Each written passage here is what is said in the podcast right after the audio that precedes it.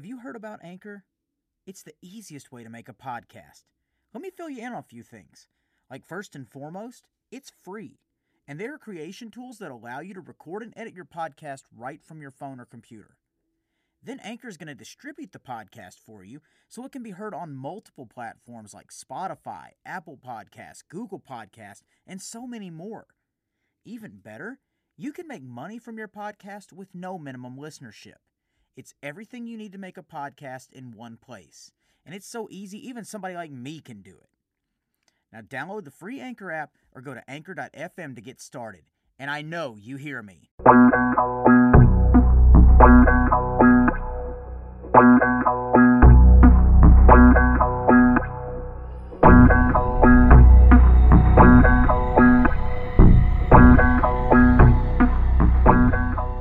Welcome back to another awesome episode of the I Know You Hear Me podcast.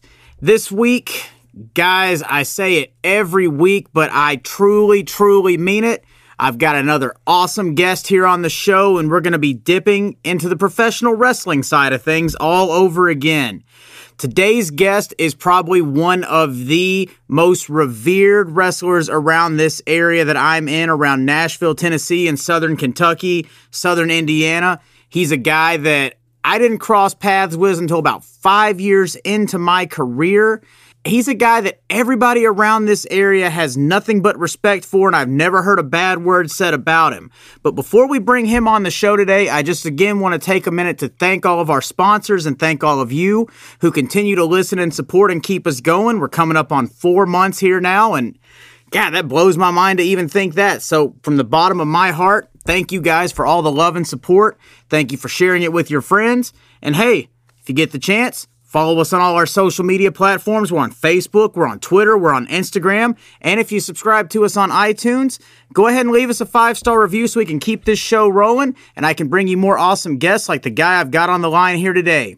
Guys, today's guest is Victor Lewis, and around these parts, he's known as Vic the Bruiser. Vic, how are you doing tonight? I'm doing great. How about yourself? Man, I can't complain one bit. I'm honestly doing better than I deserve. That's awesome to hear. Yes, sir. Man, I, I can't thank you enough for taking the time to come on the show here and spend a little time with us and tell us your story. You know, I'm extremely blessed and honored to uh, have you ask me to be a part of your show. It means a lot to me, also. When we finally got to start having matches together, I had to have the guy that I could slip the little Negan one liners to anytime we were having a match in there. So, of course, I got to have you on. Oh yeah, it, it, was always a pleasure being in the ring with you. Absolutely, until you hit me with a flip flop, but we'll get into that here in a little bit. like I was saying, you're around these parts, man. You are one of the most notoriously respected guys that I could think of, and I have never heard anybody say a bad word about you. I have never heard anybody say that they didn't look forward to working with you or that they had a bad match with you, but in saying all that and knowing how much everybody looks up to you, I don't really know what drew you to professional wrestling. Can you take me back to the beginning and tell me about you growing up and what actually got you hooked on wrestling? Oh, I'd be happy to. I guess when we all grew up, we all had dreams and we was into fantasy and everything like that. Well, when I was a kid, I always wanted to be a superhero. Oh, yeah. I would take a towel tied around my neck and I would pretend to be the Superman, Batman, just just whatever. To be honest with you, what drew me close to wrestling was was my mom. Really? She loved yes, she loved wrestling. She loved if anybody knows anything about wrestling history, she loved Channel 3 wrestling. Nice, nice when the dun dun dun dun dun dun and you and you heard Lance Russell and them, you know, welcome to another great day of championship wrestling. You didn't say nothing. Just that I remember this this one this one episode, this this one program, Randy Macho Man Savage debuted. Oh man Well, first of all, he come out. He come out to one of my favorite songs by one of my favorite bands, War Machine by Kiss. Oh, nice, nice. And if anybody knows me, they know I'm the about the biggest Kiss mark, probably walking God's green earth. I can attest to that. This man loves his Kiss. So, and I was taken by. I mean, he come out, he was flipping his tongue, even though he had a boa constrictor wrapped around his neck. He was larger than life. But I guess what drew me was he was actually real. He wasn't like the heroes that I read about in comic books. This was a living, breathing animal. Yeah. Man, he was just everything. And I remember telling my mom, I said, Mom, I'm going to tell you something. I'm going to become a professional wrestler. She said, Boy, please. that right there, that was my journey. And, and I did everything that I needed to to, to get to where, I, where I'm at today. The first time that I started training, I got hooked up with a guy that was a con artist back in probably 87. Oh, he took a bunch of us for a bunch of money. His name was uh, William Speed. The weird thing about it is, what he showed us is actually what was really happening, but he was just a con artist. So that didn't turn out the way that uh, that I wanted to, but I didn't stop. I kept telling my mom, I'm going to become a professional wrestler. I, I hooked up with a friend of mine, and we used to go to Nashville every Sunday morning. This was probably in 91, about the fall of 91, and Mhm. we would ride to Nashville at the fairgrounds. And I actually started training under Jeff Jarrett. Oh, wow. I didn't know that. Yeah, I, I remember one of the first things that happened. We was getting in the ring, and I didn't know because the, the guy that took us off for a bunch of money, he never had a wrestling ring. We trained on high school mats Oh, and the ground. We took bumps on the man. ground. That's really how we were trained. yeah. Ugh, and that'll So- teach you to bump quick, too. Bump the right way. Real quick. Ooh. And uh, I remember crawling into the ring and to get started, and Jeff said, "Wait a minute, wait a minute, wait a minute." He said, "Lewis." I looked. I said, "Oh, what have I done?" He's calling me out first. What have I done? He says, "Are you a midget?" I'm like, "No, sir." He said, "Only midgets and women crawl through the middle and bottom row. We step through the top and the middle." I'm like, "Oh." I was never taught that. I was, you know, the guy that, like I said, William Speed never told us that because we never worked in the ring. And then right then and there, it was just like, I belong there. I trained under Jeff uh, for probably three, four months. I guess that was about the time that he was going back and forth for the WWF at the Mhm. time. And then his grandfather took over. Eddie Marlin took over. Yeah, I continue training down there. I guess I got lost in the shuffle, and my brother, he told me about Nightmare Danny Davis. He said, Danny's get ready, Danny just opened, get ready to open up a school in Jeffersonville. I'm like, huh, that'd be a little bit closer. We Oh, yeah. have to drive to Nashville every Sunday morning. Well, long story short, I started with Danny Davis, but the weird thing about it is this is this is something that a lot of people don't understand about our business. Not everybody was welcome or allowed to walk through those doors. I remember going to Danny and Danny didn't want to train me. He's like, ah, you're out of shape. You know, you're kind of big. You probably ain't going to pay me my money. Then I'll have to take you to court and blah, blah, blah, blah, blah. I literally had to beg. And he was like, nah, no, I, I just don't think you got it. So I was working at a car lot, which I still am. I remember going to my boss. I said, look, I know I just started here, but I need $200. Can you advance me 200 bucks? He's like, for what? He's like, my whole dream is to become a professional wrestler. And Danny Davis has got a school over in uh, Nightmare Incorporated in Jeffersonville. I'm to take him a big down payment. You know, my boss kind of looked at me kind of weird. He says, oh, all right. So I remember he, Danny had a class going on. Right after class was over, he looked over. He said, "Oh, you again?" I'm like, yep. and I threw down two hundred bucks. I said, "Here's the thing: Here's 200 bucks. If I don't impress you, if you think I don't have it, all you have to do is tell me to get out of your ring, get out of your building. I'll sign the contract. I promise you, you'll get your money. But just, just give me this chance. He said, "Well, it's against my better judgment, but okay." And what can I say? The rest is history. Right. Uh, I wowed him, and he was like, "Oh my god!" It was hard. We're talking the way old school. You you didn't get smartened up Mm-mm. until till either your first match. Yeah, it was till your first match before you got smartened up. Yeah, pretty much right in the thick of everything is when you finally like you finally get behind the curtain a little bit, even when you're already back behind the curtain. And it's still a kayfabe because Yep. you're the new guy and nobody's really, you know, they're like, uh, who is this guy? Who does this guy think he is? And I remember Danny pulled me from his beginning class and moved me up to his advanced class. You want to talk about a rite of passage. When I walked into that advanced class, they looked at me like, who is this cherry? I was intimidated. There was Doug Basham, and everybody knows who Doug Basham is. He went on to become part of the Basham brothers. hmm There was Mean Mike Samples, who later on that I would team in USWA and be big, bad, and blonde. There was numerous other guys there, and I don't want to cuss, but they beat the crap out of me. I remember after the class, I looked at Danny and said, I ain't ready for this. Put me back into the advanced, put me back into the beginning class. And Danny says, No, look, there's a reason why I brought you in here.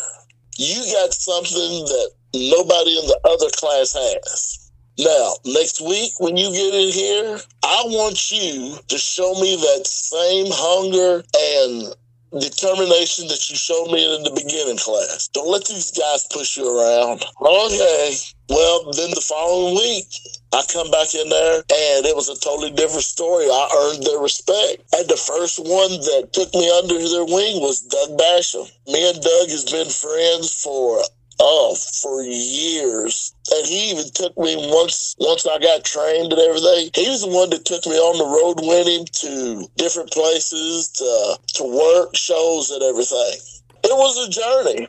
Absolutely. There's a couple things I want to circle back to and kind of get some more information on, especially like going back to your first original trainer. And like you said, he was a con man. Did that kind of deter you before you started driving down to the fairgrounds and connected with Jeff? Did that kind of maybe put the brakes on a little bit and think maybe I shouldn't be doing this? Or what was your mindset through all that? Did it just make you that much more eager to find somebody that would actually train you the right way? Well, to be honest with you, it's it, it was yes and no. I was like, oh man, this guy must he knew all the right things to say. That's why he was a con artist. Yep. He knew all the right things to say. Like I said, the weird part about it is what he told us and what he showed us was exactly what I experienced working with Jeff. But every time we was supposed to, you know, he was building us up. Says, "Oh yeah, I got this, I got this big match planned for you with uh, Rip Rogers."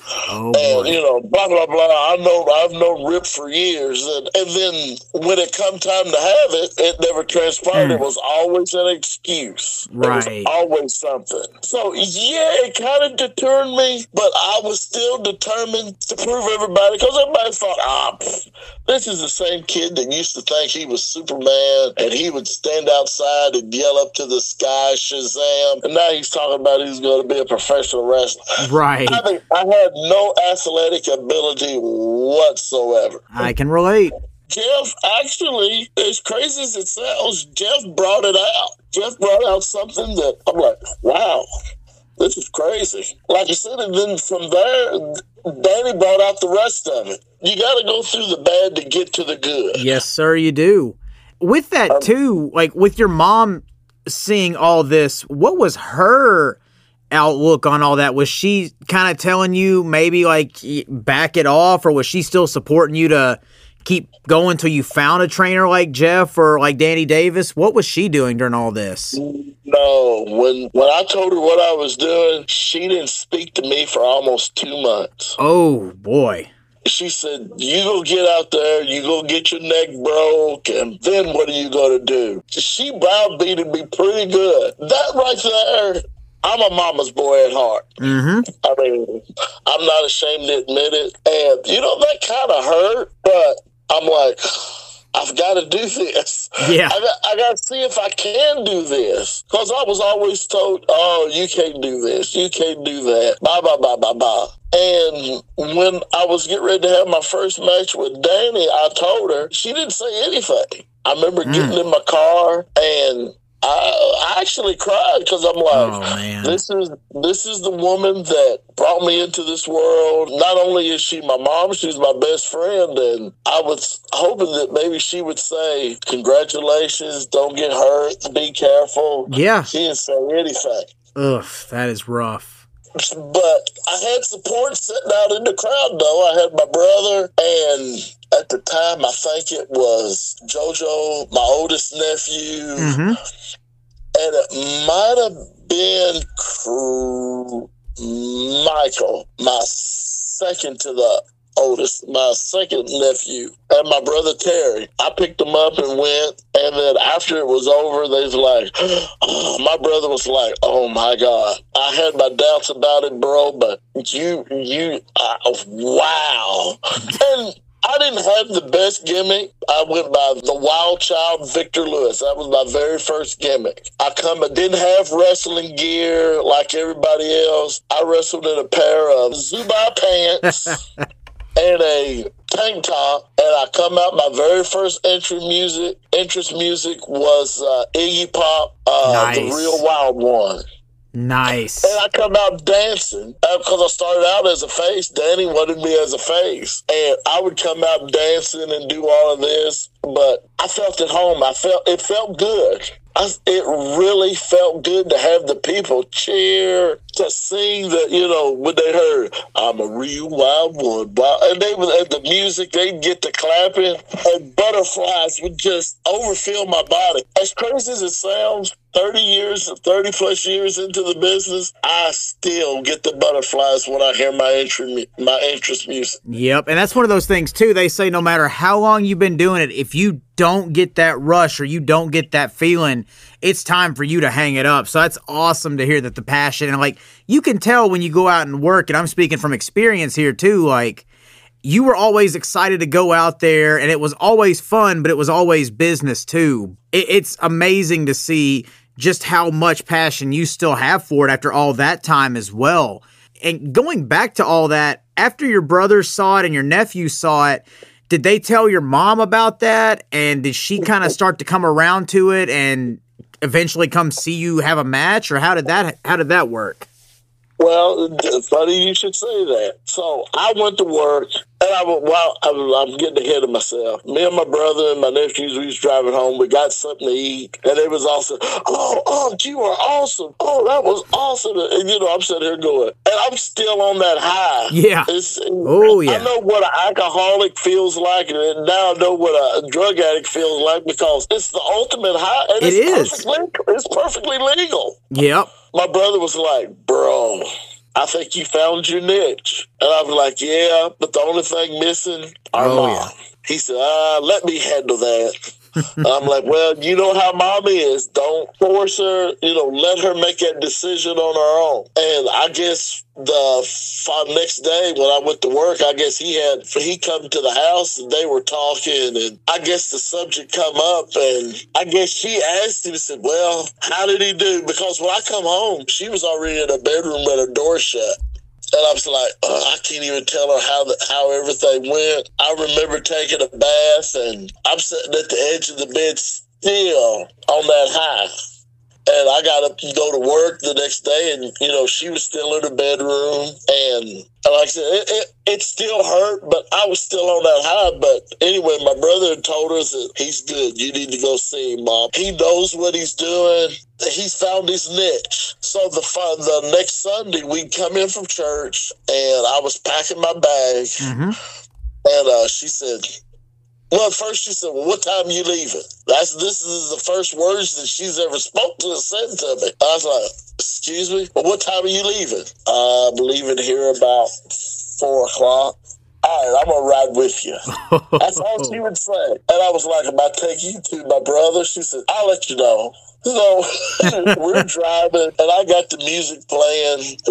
As another thing about me and my mom, she loved the same music that I like. Oh, that's amazing. And, uh, I'm, we sat there listening to the music. She's like, "So, you're still determined to do this?" I'm like, "Yeah." She said, "Okay." So we've done we've done past my brother's house. We get ready across the bridge. I'm like, "Well, I do have an aunt that lives close, so I figured she would tell me to take her to the to my aunt." I was like, "I'm getting ready to pull up to the building." I know. And Danny at the at the time, if anybody remembers, Danny was on Watt Street. It was a little bitty building. It was probably no bigger than picture James Carver's uh, locker room and spread it out a little bit. Yeah, yeah. Yeah, I mean that's how big the building was. I mean it was small. It held it held probably a hundred hundred people, and I mean they were sitting on top of each other. I remember I had to I went in because I was a baby face, of course. And I went in and told Danny's wife, I was like, look, my mom's here for the first time. Do I need to pay for her? She said, well, Victor, no. You just bring her on in. I brought her in. She sat down. I was like, well, I know you don't want to get close to the ring, so I set her back far enough to where she can still see everything. Right, right. And that night I had to work Mike Samples. I remember this just like it was yesterday. And Mike was, I mean, Mike beat the teetotal hell out of me. and of all the people for him to pick on, he picked on my mom. he zeroed in on my mom and he got on her. My mom's a Christian woman, but she said, That's my baby you're doing that to up there. And she said, "You come out here, I'll show, I'll show you something that you've never seen before. The inside of your stomach." And I'm like, "Cause mom carried a hook bill knife." Oh man. You hear a pistol packing women? She carried a hook bill uh, knife that would cut you from butthole to throat. God. And was That's not bad. to and not scared to pull it. And uh, he kept on it, kept on. I remember rolling over to Dean Hill. I said, Dean, please tell Mike to. I told the ref, I said, ref, tell Mike to ease up on my mom because she's going to cut him. So the referees tried to tell Mike, and Mike pie faces him. So I look over at Dean. I said, Dean, go get Danny. Mom's going to hit the ring, and I know what's going to happen. I can hear Danny behind the curtain laughing. I'm sitting there going, guys, this is not funny. Well, she makes her way to the ring. Oh boy. And she said, You just come on out here. So the people I always used to tell everybody uh, Davis Arena, the original Davis Arena, not the fancy one that Vince helped get for him. The original Davis Arena was like the Rocky Horror Picture Show.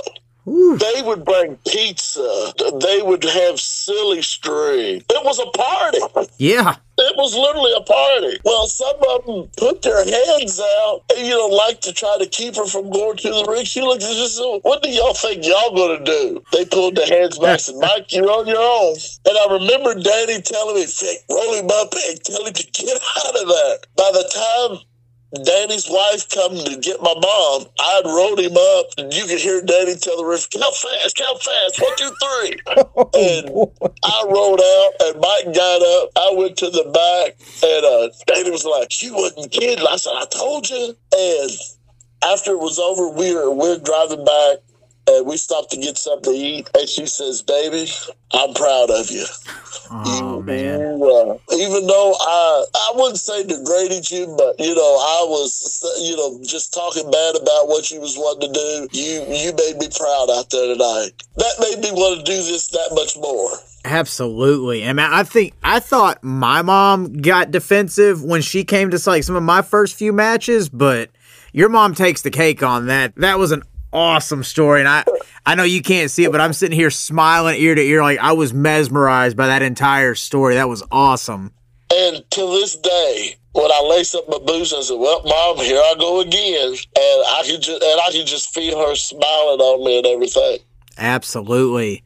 Now, when all this was going on, how old were you at the time? I was probably 20, because I remember Danny said that I got in, I got in too late. I was probably uh, middle twenties, late twenties, probably. Okay. Because I remember, you know, we had Danny had a meeting with me. And he was like, he's like, oh my god, if I could have got you earlier, oh, you know, Danny's like, oh, there's no telling how much money you can make. Th- That's how much Danny loved me and everything. I mean, he's just, he was just like, oh my God, you don't move like you're like a big man. You move like a, like a lightweight. I was doing leapfrogs. I was 300 and, uh, I was, uh, I probably tipped it. No, I hadn't hit 300 yet, really, because I was working, I was working and everything. I was probably about 285, 289, and I was doing standing leapfrogs. Woo. Man, Yeah. that's impressive. That's why when kids, when I ask kids, can you do a standing leapfrog, they look at you. I'm like, what? That was, that's part of the basis. That was one of the things we had to do. And we had like 15 people in the class. You had to do drop down leapfrog, drop down oh, leapfrog, drop Oh, man. down leapfrog. And if you messed up, you had to start all over Oh, again. Yes. Man. It was either going to break you or make you. Yep. That's some of those Kid Kash drills we did too. Good God. Yeah, Well, you see, yeah, old school once again. I was doing ring entrances like a cruiserweight, jumping over the top rope. And that's impressive in itself too. And yeah, and, and then when I turned to heel, he said, "Now you realize you can't do none of that stuff that I showed that that we do in class. You're a heel now." Yep. And I didn't quite understand what being a heel meant. I knew the concept, but I'm like, "But I can wrestle." He's like, yeah, but heels don't wrestle. He had to beat that into me, beat it, and but I still couldn't get the. But I can wrestle with him. That's where Rip Rogers come into. That's where Rip comes into the picture. He was the one that showed me how to be a heel. No, I take it back. It was Doug Vines Oh, okay. uh, Circle City Wrestling in Indianapolis. I te- I was teaming with Doug Vines. And uh, we was going up against Mike Samples and a young Flash Flanagan. I'm talking young. I bet Flash probably wasn't. He might have been 16. Wow. He was literally, when you say baby, he was literally a baby. And I remember it was me and Doug, and we had dumped him in a dumpster and rolled it outside. Oh man. Oh my God. The fans, they started throwing stuff at us. Doug said, All right, we did our job. And we're walking to the back, and I'm I'm scared to death. But hey, I'm I'm with the barroom brawler, right? Right, right. So the fans knew how to get to the locker room where we was, and I was sitting there by myself, and they started coming down the thing. and Oh they're like, no. you son of a blah, blah, blah, blah. We're going to get you. You can't do that to Mike Samples and blah, blah, blah, blah, blah. Uh, So I'm getting ready to run, and Doug grabs me. He said, oh, no. He said, no, you don't, kid. I'm like, but he says, no, now they're in our domain. Oh boy. Once they step a little bit closer, you just get behind me and I'll show you what happens. And by that time, Doug stepped across. He said, Come on. We can't touch you outside. The, we can't touch you past that rope. But now you in you in how did he put it? You in you're in territories you don't belong in. Well, those people started backing up. Oh, Doug, boy. he grabbed me and, he, and we just kept walking towards him and they kept backing up. And I'm like, oh, so this is what it means to be a heel Yep. that right there was the my experience on how to how to be a heel. It's it's crazy to say, but like all the mixed emotions that go on, whether it's fear, anxiousness, whatever it is, that's an adrenaline rush in itself. And I'm speaking from experience being in that spot. But oh like man, I didn't ha- I didn't have somebody the size of Doug Vines backing me up, but I mean I can only imagine what y'all went through with that one. God. oh, it's it's like these people are, you know, throwing stuff. They they done made it into the locker room. They're Mhm. cussing me, and I'm like,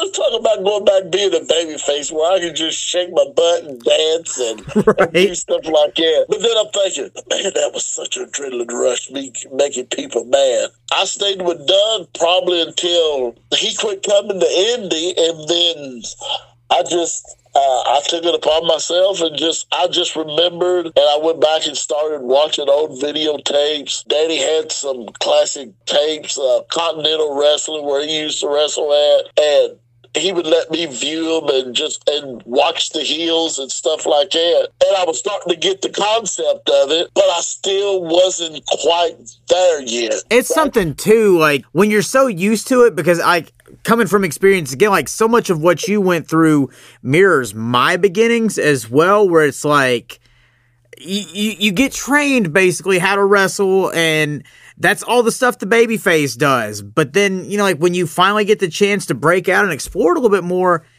it is a bit of a weird transition trying to go from one extreme to the other. Like I, I get that. Oh, it is. I mean, it's it's one of those things where it's like, well, how do I how do I know when to turn it on and when to turn it off? Mhm. How do I, it's like, uh, that's where Rip comes into the picture. Oh man, I can't wait to hear this. Uh, he says, I got the perfect person who's going to teach you how to be a heel. I said, he's out there, but trust me, I wouldn't trust you with nobody else but him.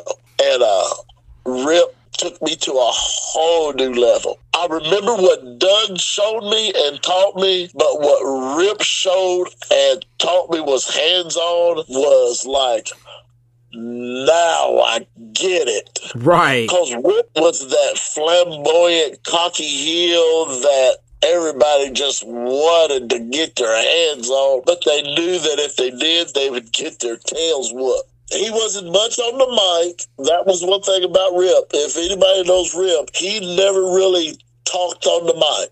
Everything he did was what he did in the ring. He could browbeat you in the ring and everything like that. But Rip was so smooth. Everything he did was a purpose, and I picked up on that. I learned from that. And he said, "He said, love, you're the shits." He said, but that's all right. You're the green apple ones right now, but by the time I get through with you, you you won't be the green apples anymore. I said, oh, okay, all right. And it was a big transition. Uh, once again, I was blessed to have guys like that. Guys like Doug Vines, Mhm. uh, Rip Rogers, that was taking time out to show me the ropes, letting you in.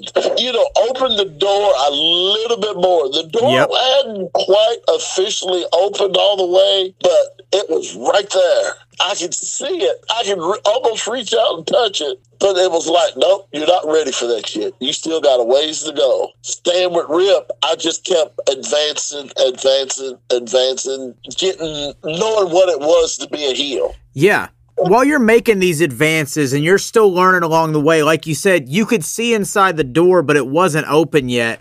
And I'll go back even to when you were, you know, a baby face and still starting out. Even though you're working with these established legends that everybody knows and still talks about today, did you ever like encounter anybody that was difficult to work with or that just we'll, say showed their ass and like made a stink out of something because they their ego was afraid it would be hurt if they worked or if they put you over, so to speak. Like, did you ever have to deal with anything like that, or because you were kind of like under these guys' wings, did that kind of just like already show these guys like, oh, this kid is somebody I can work with? I got it from the guys that I train with. Oh, okay. Because it was like, who does this kid think he is? He's pretty much taking our, taking what is rightfully our, I guess, our spot, and they're putting him with these guys, and they're putting him, and they're actually putting him over, which was unheard of because you always hear, did you pay your dues? You pay your dues. Yep. Uh, yeah, I paid my dues. I was there every day. I put the ring up. I set the chairs up. Took the chairs down. I cleaned up. Uh, you know, I did all of that stuff. And that's stuff that most But- kids today don't even do. Oh, if you ask the kid, you ask these kids today to pick up a chair or, or help set up the ring, they can look at you like, huh, Not Yeah. me. I'm like, well, you wasn't trained right. Nope. But yeah, I really didn't get it. I, no, I take it back. There was a guy up Indy. What was his name? Oh God! And he made me look so bad at a show. I remember walking back to the locker room. Mike was running the show, and he's like, "Don't worry about it. I'll get him." Mike and somebody had to work him in a tag, and they beat that poor guy to death. I mean, every time I tried to do something, he didn't want to put it over. He didn't want to sell. He looked down on me, and I was like, dude, I'm just, you know, I'm just like you. I'm wanting to learn, but you're not. You're not wanting to help me. I don't want your spot. How the hell? I don't even know what a spot is. Yeah.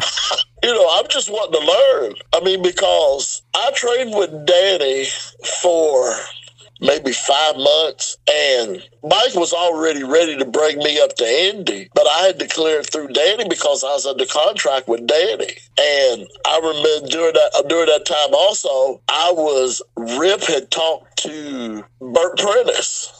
Bert was running Ozark Championship Wrestling at the time, and I was going to Evansville, but I had to clear it through Danny. It was like, wow, wait a minute. And a lot of the other guys in the classes, they wasn't getting booked out like that. Right. And that's that's So, another uh, thing too. Like I just you saying like you were under contract to Danny, like you tend to hear more horror stories about guys talking about things like that, but I mean from everything I've heard, it's a nice change to hear that it was more positive in that regard too. So that's just another one of those things that seems like today's day and age, like it's just completely gone. Oh yeah, it's totally gone. If a promoter was at my show and said, "Hey, you know, we like what we like what you see. We know you're still learning, but we would like for you to come in and work one of our shows." Mm-hmm. And I would have to clear it with Danny, and Danny would do the background work on it. and Says, "Nah, you don't need to go up there. That's a shit show." I said, "I said, okay, you know what's best. That's just the way it worked back there then. And plus, I still owed him money too. Mm-hmm. So for me to be able to go out and learn more, and he and he made this perfectly clear. He said, "Look, because I'm letting you go out. Well, Doug was able to go out and do stuff, but Doug was more advanced than I was." And he and Danny told me, he said after class one day, he said, "Look, because I'm letting you go to Mike's and work, and I'm letting you go to Bert's and work. That don't mean that your training's done. You're not done until I say you're done." And I'm like, "Yes, sir." And that's Yes. another rarity right there too, because most again, I hate to circle back to it, but it seems like most of what you see, especially like back when I broke in in 2007, it was more of just the people that would take your money and probably throw you out there before you were ready. And then you're like, oh, your training's done. And if you wanted to continue training, that was up to you to continue finding that. So it's, it's really refreshing to hear that he put that in your head, like your training is not done but he was still letting you go out and get the experience. That was a refreshing thing too, so that the learning process didn't stop. Yeah. Oh, yeah. No, I mean, it was like, you know, Monday, Tuesday. Tuesday, I would have to, I had to train with, I had to get there early, train with the beginning class, Uh huh. and then train with the advanced class because I wasn't there Wednesday because I went to Evansville on Wednesday to work for Bert. Right back again on Thursday, you know, I trained with the beginning class, trained with the advanced class, and you know, and so on, so on. So yeah, I mean, it was, it was, it was totally different. God, here's something: I don't want the younger guys to think that I'm being cruel when I was like, you guys couldn't have made it when I broke in. Right. It was hard. I mean, you didn't get accepted. It was something special when you were actually accepted into the Mhm. brotherhood. Absolutely. It was like a secret society. Yes, you're in a locker room with legends. Yes. you know guys that you grew up watching and that was one of the that was one of the things that Danny always says now look when you're in locker rooms with legends your peers the one thing that you cannot say is I remember watching you when I was a kid Right. Right. he said don't ever do that because that's not going to turn out good for you Yeah. I said, all right. But now I get it now because I'm guys that watched me during the course of 30 Mhm. some years, when they're now in the businesses, oh man, I remember watching you in Barbourville, Kentucky, and you did this, this, this. And I'm like, I don't even remember that, but okay. I get I mean- that. I get it. But the door still wasn't open to me yet. You know, I still had to go through, you know, I still had some growing pains I had to Yeah. go through before that door is officially open. You always hear the term psychology, mm-hmm. psychology. Oh, that's a big one. You didn't get taught psychology in class when you No. was training. No, you didn't. If you had it, it just automatically, you just got it. Boom Yep. It was one of those things that was like when you hear your peers telling you, "Oh my God, kid, you got it, you got it, kid, you're there." Then that's when the doors open for you. Man, and that just that actually put three different questions into my head here. First one, when everything started like picking up and you were taking more bookings um and you were also doing the or the beginning and the advanced class training, how was your body adjusting and holding up to all that during that time? Oh Lord, brother. Everybody knows tra- wrestling training is a whole different beast. Yes, sir, it is. If the ropes don't get you, that ring will. It absolutely will. And I discovered over the course of time that all rings are not built equally. Oh, no, sir, they are not. Speaking from experience.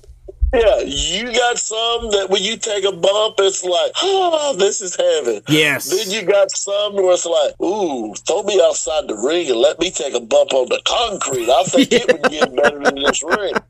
The ring really wasn't bad. Uh huh.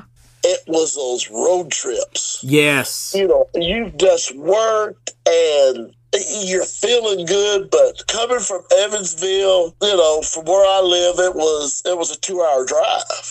And by the time you get uh, Corden, you're sitting there going, "Oh my God, what is Oh, going on boy. with my body? Why is my body wanting to knot up?" And I'm like, "Ugh, jeez." By the time I get home, and I'm still young now, and I'm walking up the hill to get into the house, and Mom looks at me like, "Rough night." You don't even know the half of it. the match wasn't rough. It was just that drive. And I remember going to the gym. I got a membership at a gym with a guy that was part of the old ICW crew, uh, Big Mike Doggendorf. Mm-hmm.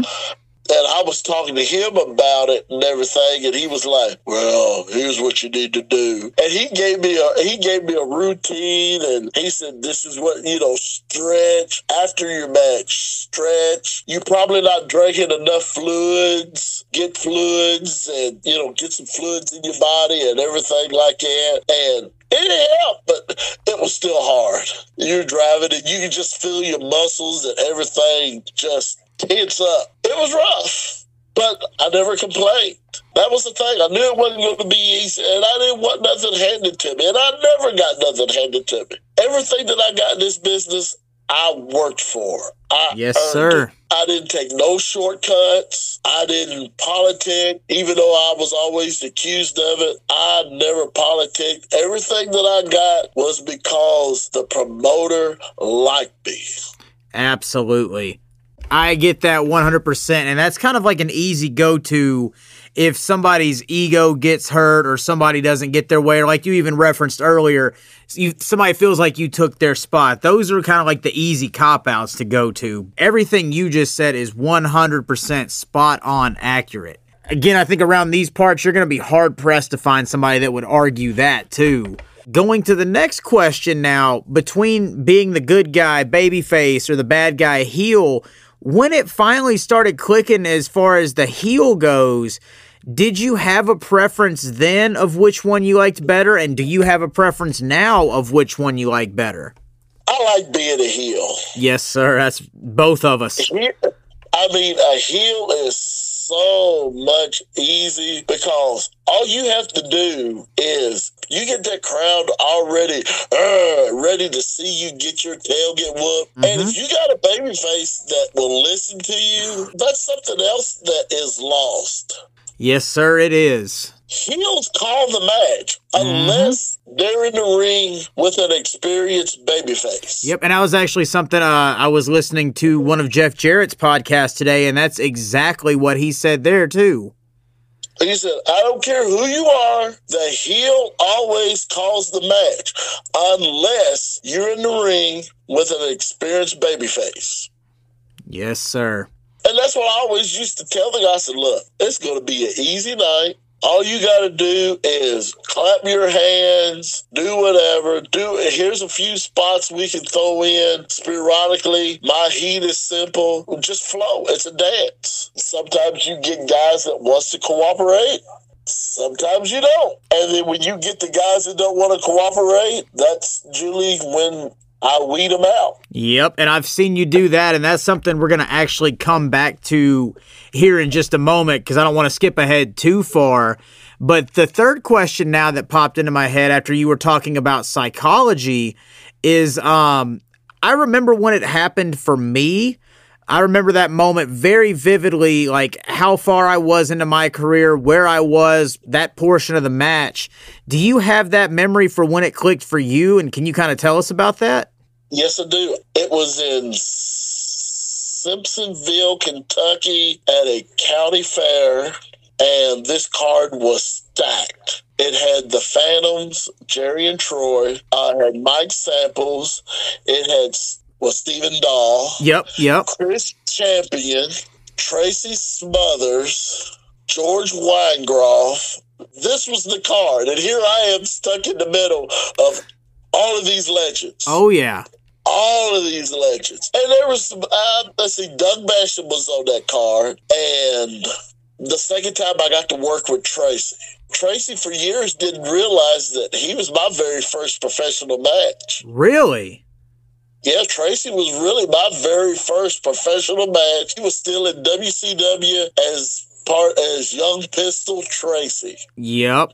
Yeah, he was my very first professional professional match. I mean, I've had matches, but professional was Tracy Smothers. Tracy Smothers, uh, so to speak, took my cherry. Kind of tying a lot of this all together, as odd as it is, you and Tracy both were actually a couple of my final matches back in 2018. I think I worked you guys consecutively. One one month was him, next month was you, and it's just like it's funny how that all ties together. But man, he that guy had such an impact on so many people, and I don't even know if he realized like how much he impacted so many people.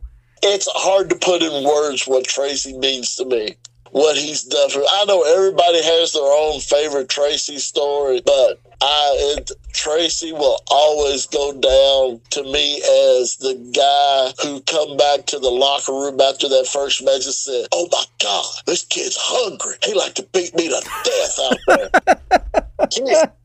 Do I owe you money? What? You beat me to death. I've been in easier car crashes. And I'm sitting there going, oh my God, I just stiff Tracy Smothers. Oh, and he's man. on Friday. And I thought about that, thought about that when I worked Tracy at this Simpsonville fair. And I told her, I said, Tracy, do you realize you was my very first match? Said, what? No. Yeah. He's like, oh my God. Here we are. We get ready to work again. I'm like, yeah. and we went out there and we did probably 20 minutes. And this is outside, but this is before global warming and all that. You can go 20 minutes and really go yeah. without going. and yep. I remember after it was over, he said, Oh my God, kid, you're there. I didn't quite get what he meant when he said, You're there.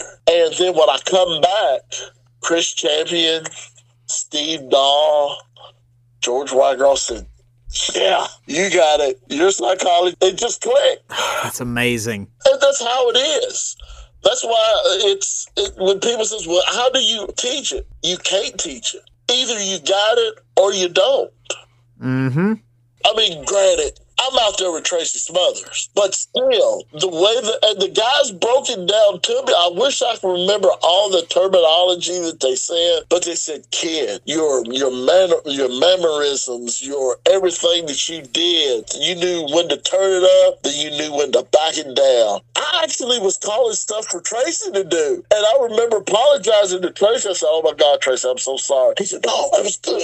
That was good. You called stuff right where it needed to be. And even he said, he's like, oh my God, you got it. You, you're there. He said, I'll work with you any day of the week. It's a night off.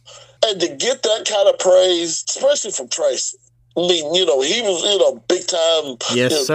know, WCW. But then when you get it from George Weingeroff, ICW legend, probably one of the best shooters of our business, you know, for him to tell you, yeah, you got it, but don't let it go to your head. That Right, Was, was yes.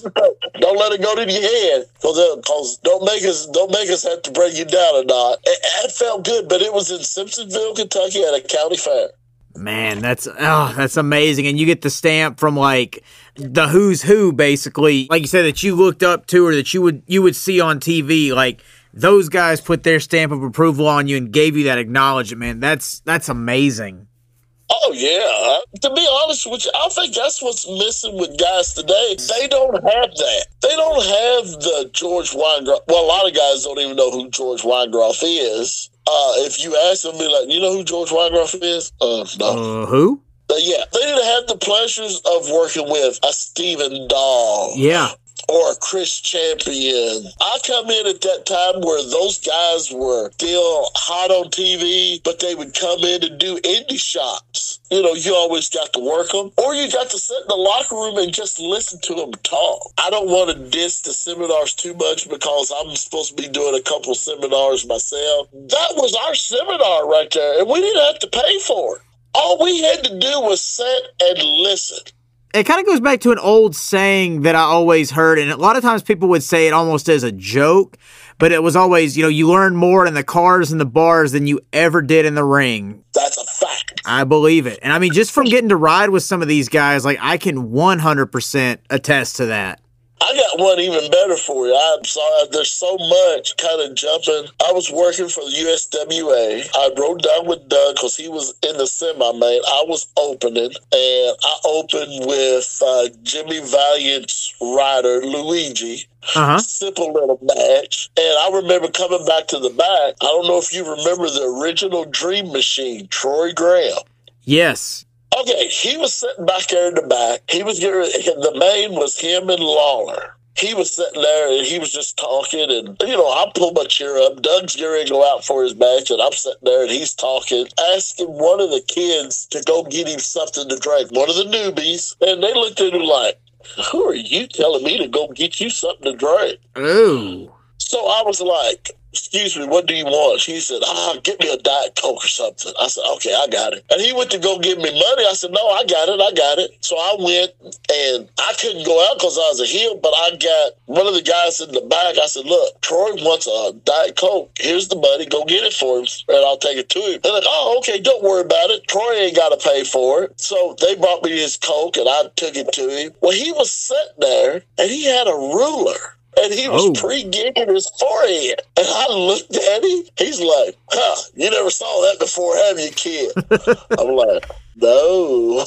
Oh, man. then he pulled out this bottle, New Skin. Ooh. New Skin was back there in the early 90s, let Yep. me tell you. Yep. So then he started covering it up. His scars was gone. And I'm sitting there going, now wait a minute. I just sat there and watched him take a razor blade and cut his forehead. He put this stuff on and now it's gone.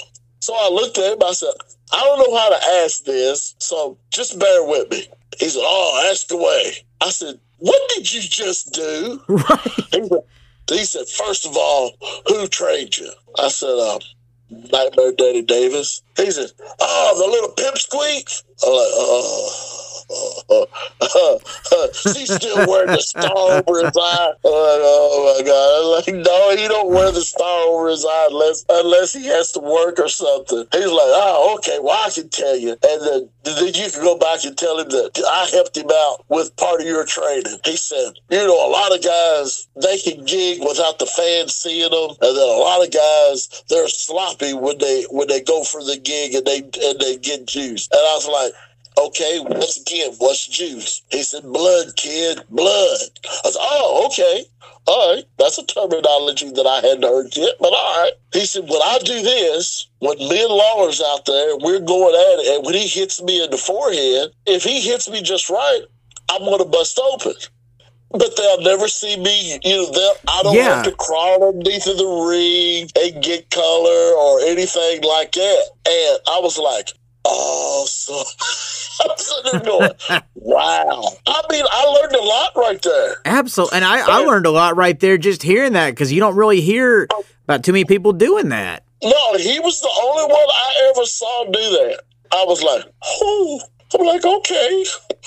I'm like, why is this guy cutting his forehead like that? he, you know, he just, oh, kid, get away from me. Ah, what are you doing back here anyway? But he was real polite. He was just like, he was like, oh, okay, daddy ain't told you that part well. Tell him that I just, I just smartened you up. I just Yeah. helped you out with your training. But once again, there you go. You don't have that kind of influence in the locker rooms now.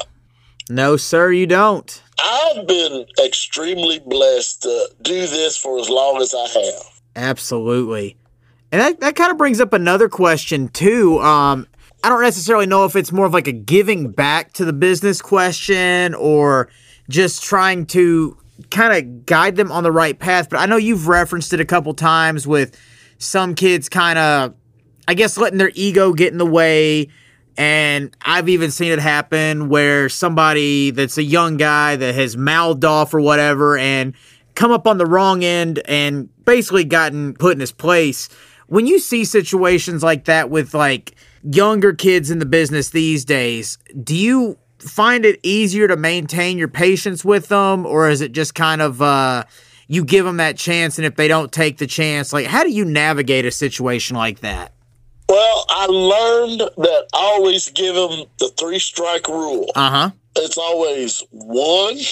Okay, you get all right. You're not listening. That's one. And then if you continue, that's two. And if you make it to three, and you just might as well. I hope you got good insurance because I'm gonna beat the hell out of you. And I've seen it happen. And it's not pretty. No, no, sir. And it's kind of Go ahead. I was gonna say in that situation, I was that guy's tag partner, and another mutual friend of ours, Chad Stallings, was in there as well. And we we both knew, yeah, we're gonna stay over here, but yeah, yeah, yeah, yeah, that's all you. I, I hate seeing things like that, but it's also kind of like, man, just listen to these guys because they've been to these places where you want to go and where we're trying to go. So, like, why would you not listen to them? I never understood that. Everybody thinks that I like doing that. I hate doing that. Yeah.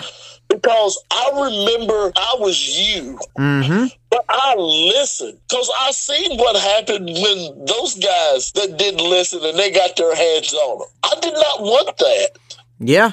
And I tell guys now when I go to shows, and there's a lot of young guys on there, and you know they look at me like, uh, uh, uh, and I tell them, look, I'm not here to take your spot. I'm not here to be a permanent fixture. I'm just here to help.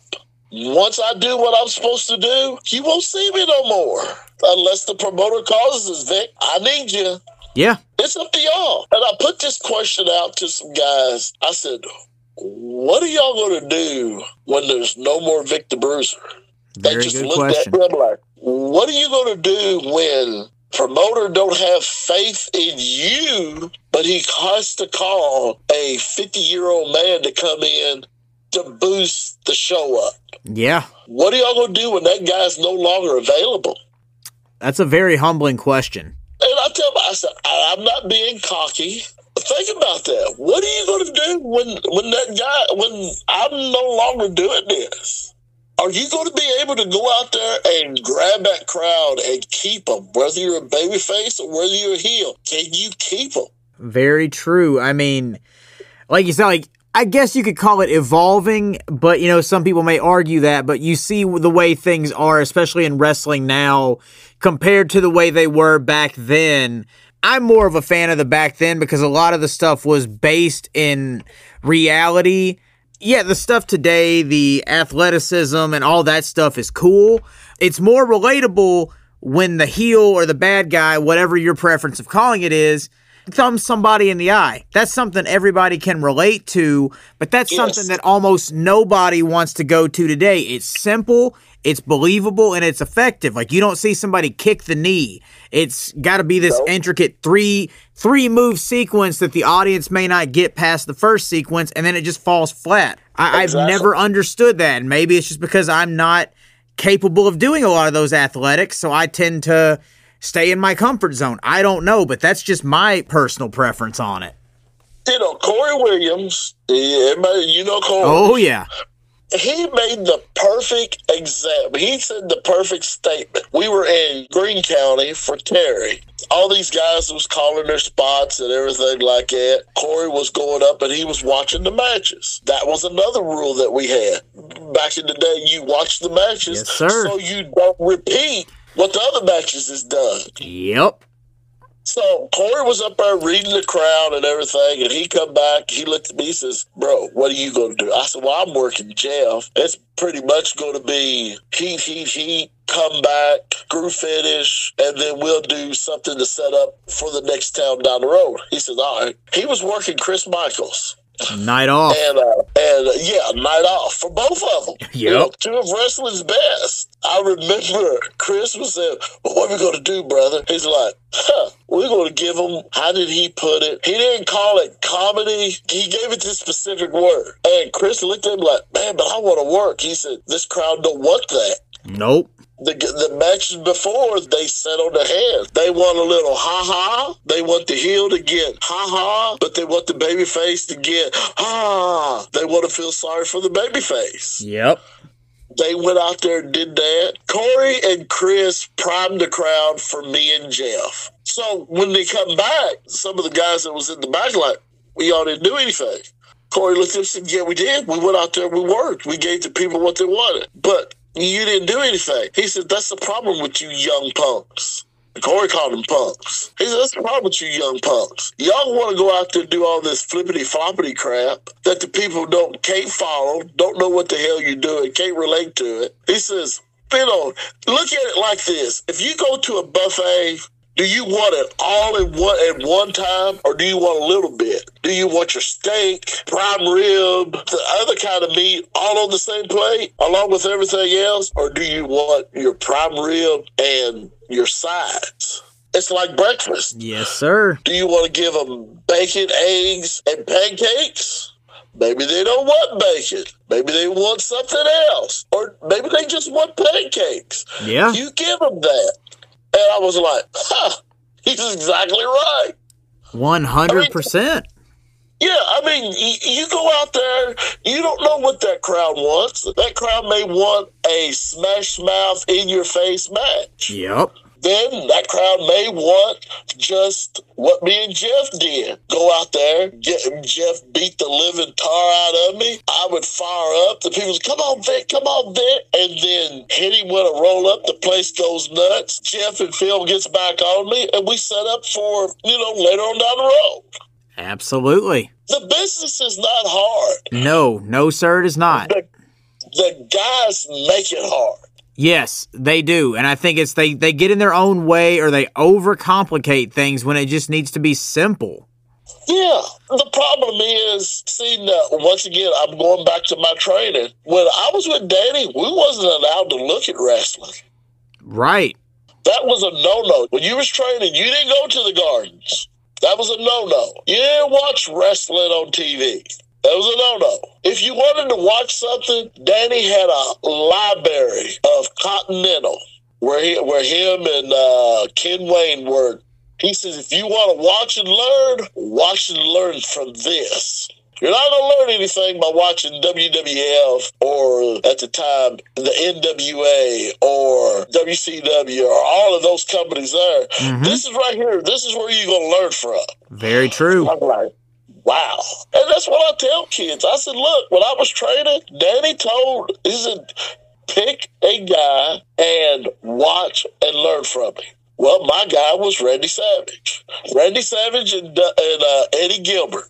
Those were the two guys that I patterned most of my stuff from. I patterned Randy so much that Danny said, Vic, you got to stop. I've been sitting there looking at a short black Randy Savage in the ring. Stop. stop. I'm like, okay, I get it. All right. He says it's all right to just make it your own. Just don't mimic him like that. I said, okay, I got you that's how I learned a lot of stuff. But then also I had Rip, and then there was Tracy.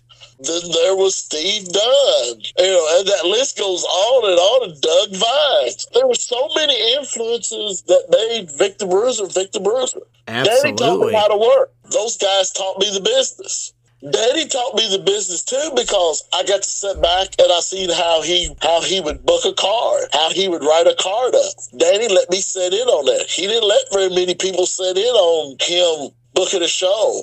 Right. Or writing the card up, coming up with finishes. I got to sit in on that. That's a, I mean, that's another like nod of encouragement right there as well. And it's going back to what you said earlier. You could see through the door, but the door wasn't all the way in. But that's another foot through the door right there, getting an experience like that. Yeah, because I, I, used to ask said, how do you come up with this stuff? He says, uh, okay, stick around after class and I'll show you. I'm like, yeah, right. He looked at me and said, am I laughing? Uh, no. no, you're not. and he would ask my input on my match. I'm green. I don't know nothing about putting the, you know putting a match together yet. Right. In that stage, and he says, "Well, what do you think you should do?" And I would throw out ideas at him, and he would, and he would write them down. And he's like, "Huh, I like it."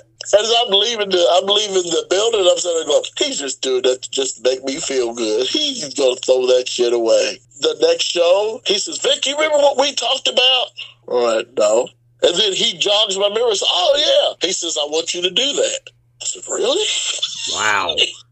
I mean, that felt good. That's why when, you know, somebody asked me, well, Vic, what do you think about this? I said, uh, let's trim it down. You're giving them too much. Don't give it all to them at one time. I learned that. I remember like just listening to guys like you and then other guys like Chris Michaels that I was around, just all these guys that kind of went through that same kind of upbringing in the business. Anytime I would ever have to work with somebody younger or that had less experience than me, and you know, after things that started clicking for me, I would take that same mentality of, well, that's too much. Let's trim the fat a little bit and see where we can plug and play from there. So I get that. Like that's it just makes so much sense, and it, it blows my mind how there are so many parallels here too. Well, then another thing is, nobody knows how to Shakespeare anymore. No, that's what is hurting indie wrestling because nobody knows how to Shakespeare. Absolutely.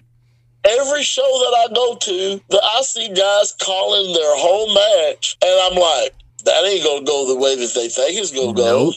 And then when they come back, man, where were you at? You were supposed to be here. You were supposed to be there. Blah blah blah.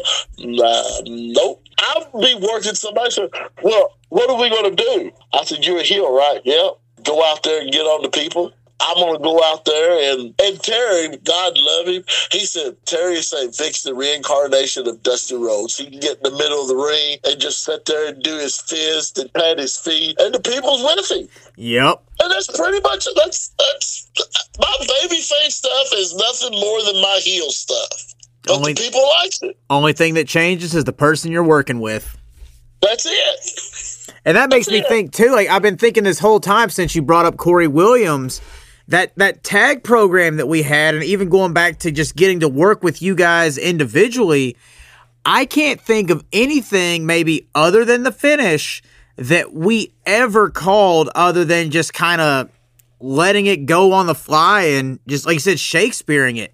Because i mean like if we tried to call anything there's no way in the back we would have ever been able to plan out you giving me chops with someone's flip-flop there's no way anything like that would have ever happened. If it's not on the fly, it's just it's so it's not organic and it doesn't translate well. Like you said, it's not going to go the way they planned. Yeah, I mean it's you know the the whole flip flop thing. That's the, become a whole new beast in itself. now, when I go to shows and people knows that I use the flip flop, I literally have people that will go buy flip flops just for me to use. I mean, it's like your soul leaves your body the second that thing makes contact. Oh yeah, and I'm sitting there going, man, I really like, I really like him. Why am I doing this to? I mean, it's like I, am like, man, he's gonna have to get. To, but Julie, in all in all fairness, if I do something like it, I said, please, you have got to beat the lip. You better get some good heat yep. Give it back. Give it right back. I give it right back. That's the thing. I, I am not a selfish person. No, sir. You make me selfish. If you make me be selfish, I'm. Brr. I that's, understand it. Because you didn't do what you were supposed to. I understand it. And man, as we're getting up here closer to an hour and a half, again, I'm I can not No, no, no, no. Sorry at all. Like I'm just, I'm sitting here mesmerized by all this. But I could keep you here all night. But there, there's going to be some more chats down the road. I can already tell you that now. But there's a couple more questions that I wanted to get in before we, um, we brought it home here. First okay. one, since you said Shakespeare, again, I feel like you're just feeding me questions and it's like we're having a match again right now but after i got out of the business i did start taking some shakespeare classes i got into some improv classes that i'm still doing had you ever had any thoughts of transitioning into the acting realm as well or has it all just kind of been strictly focused on wrestling I would love to be able to do something like it. Believe it or not, a lot of people don't know this about me. I used to write stories.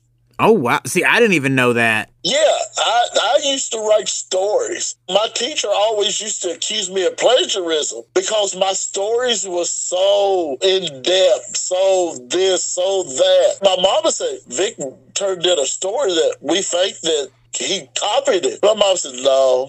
He didn't copy it because I read it. I said, Are you sure you would turn this in? So, yeah, I would love to venture into that realm of acting because I think I'd be good at it. Absolutely. And I mean, we'll we'll talk some more off air about that one because I mean, your your natural charisma in itself would very easily translate. And I've come to find out too, like even talking to Chris Michaels and his son Skylar, just like the wrestling does a lot more to get you like comfortable in that genre than you would expect. So we'll we'll have some conversations off air about that.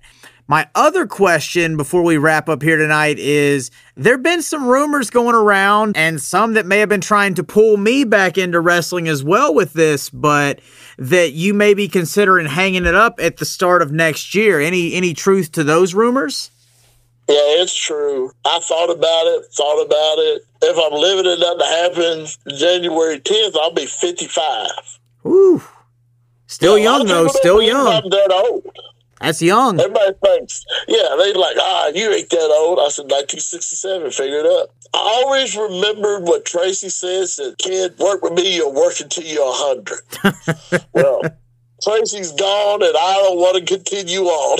I don't see me working until I'm 100. Yeah, it's time. I've worked for every promotion that I wanted to work for. Mm-hmm. They've graced me. They trusted me to hold their titles. There's nothing left for me to prove. I mean, there's a couple guys I would like to to maybe mentor to after I'm, you know, after I step away. Uh-huh. But that's strictly up to them. I've done done all I can do. I got uh, there's nothing. There's nothing really left for me to do. To be honest with you that's one thing I love and respect right there is the, like the level of self awareness where you're not just like like you said, you've accomplished everything that you've set out to do. You don't have anything else left to accomplish, and now you're not kind of just you know, like becoming one of those guys you see that unfortunately sometimes hangs around too long past their heyday and starts to tarnish their image. So I love that level of self awareness right there. I have so much respect for the fact that it's going out on your terms. So that's even yeah. that's even nicer. I got a phone call from uh, Idol Stevens. Oh, uh, really? Yeah, I got a phone call from him because he heard about it. He said, "He said I got to ask the question." I'm like, "Yeah." He's like, are you going out because you want to go out or is people forcing you out? I'm like, no, this is my decision. And I explained to him why, how I come to this decision. And he's like, okay, I respect you for that. Cause you know, even he says you got a, you got so much that you can teach the kids mm-hmm. that want to learn. But he says, but if you feel like that you've done ran your course, you know, I respect you and wish you the best. That made me feel good because absolutely he was one of the guys that when he was he was up at OVW, he wanted to for Master Rich. He yeah. come to Evansville. He's like, "Who can you put me in the ring with that I can learn from and not get hurt?" He said, "Vic." Johnny pointed at me, Vic. And me and him had some, probably some of the best matches down there. It's just great that I had the chance to work with him. And when he got his job, he told, he, you know, he he called me. He sent me a message. He said, dude, th- you know, I just want to thank you for the times that we shared in the ring. I, I was grateful for that. And Absolutely. I didn't do anything. I mean, I really didn't do anything.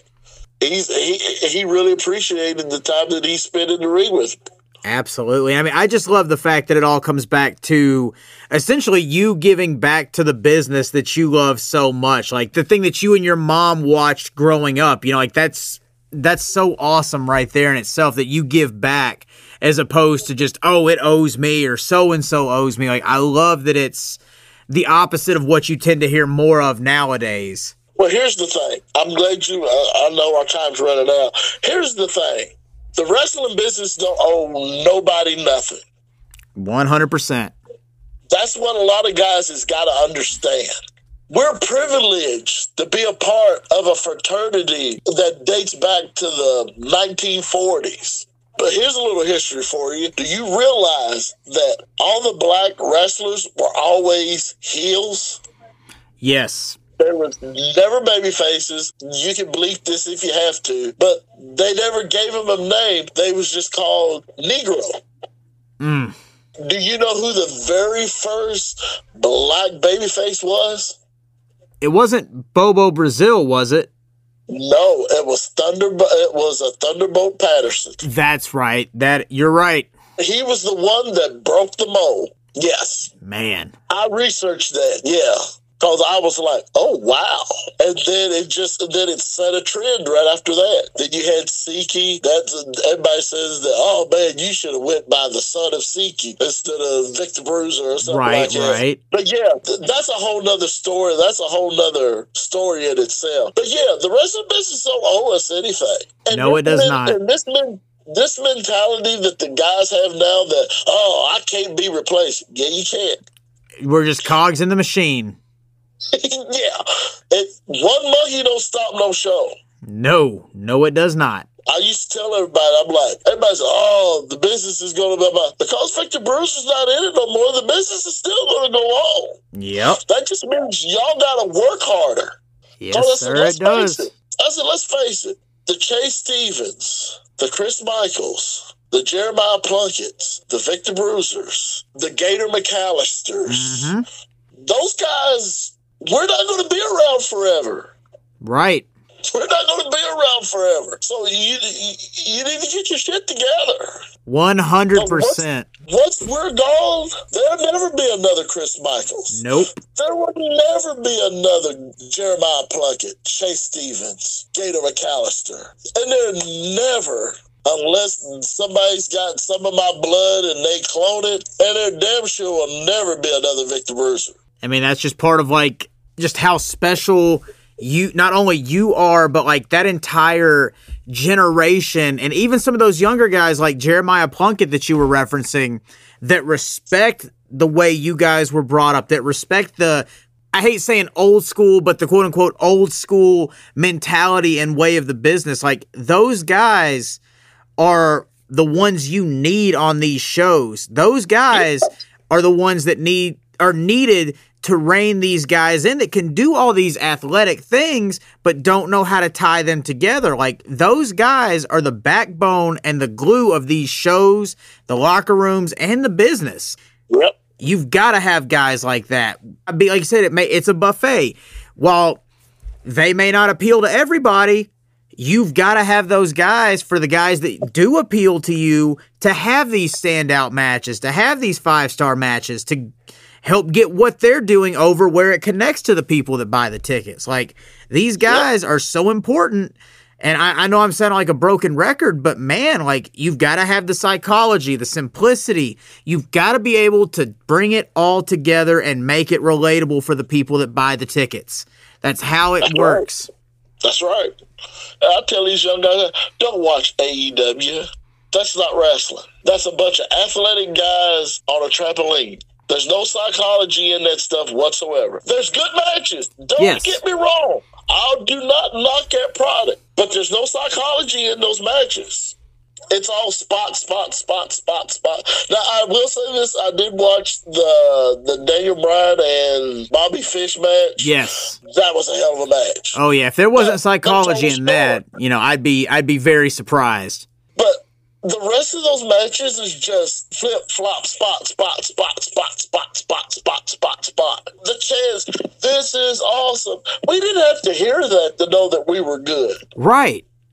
The ticket sales alone proved that we were good. Yep, because those people kept coming back every time you made the loop or every time you came back to town. You'd get Yeah. familiar with those faces. Yeah, that's what I tell these guys. I said, look, you will never know how over you are with the fans when they say, ah, I hate that Victor Bruiser. I'm not going to buy a ticket to see him next week. Yep. And they're the first ones in line buying a ticket to see me next week. Yep. And I remember back just, you know, in Bowling Green when we were having our tag program when we finally got that going, you would hear people chanting for you to chop me or whatever it was. Like people would just come to see me get manhandled by you and Corey or me and Zach get manhandled by you and Corey. Whatever the combination was, Yeah. that relationship with you guys was there so much that it made our jobs of being the bad guys that much easier. And then all we had to do was basically look at them, and then they were ready for you guys to tear into us with chops or whatever we ended up doing. Like it was just so much easier. Yeah. That's the lost art. That's working. Yes, you sir. feed up the crowd. The crowd will let you know what they want. And again, that all ties back to what you said earlier. These guys lay all these spots out in the back, and it ain't going to go the way they want because if the crowd's not buying it, you can't keep going through those spots if they're not get if they're not into it. Nope. Shakespeare and improv comes in there. Just be willing to go with it and have fun. That's right, but that's the problem. They don't have nobody teaching that. Nope. these guys that's going to these and I'm not saying they're not going to a real school, they're just going and letting somebody train them that needs to be trained themselves. Yes. That's what's hurting the business. There's more marks in the locker room than there is sitting out in, in the that's buying tickets. Unfortunate to say, but that is true, and most of it is because they can the amount of people they can bring to a show, which is all well and good until you get in there and somebody gets hurt. Yep. You've seen it. Yes, sir. Un- unfortunately, I have, and unfortunately, I've been I've been in the ring with people like that. But you know, it's like you just you hope for the best, and you try to keep everybody safe and put a turd in a tuxedo. But you you work with what you got. No matter what you do, it's still a turd. Yeah, that took the words out of my mouth. Oh, but man, we didn't even scratch the surface on like half the stuff I wanted to get to tonight. And, you know, like I was saying a minute ago, we would be here all night. Like if we, you know, if we even unpacked the rest of that iceberg. So I'm going to use that as an excuse to have you back again. And if we can, once uh, you know, once the the final match happens after the start of the year, I'd love to have you back on again and just kind of tell everybody about that once you've had a chance to process the emotions there and maybe we'll unpack some more of the stories from you know like traveling around and all these different territories you've worked Oh, please, yeah. And I definitely want you there.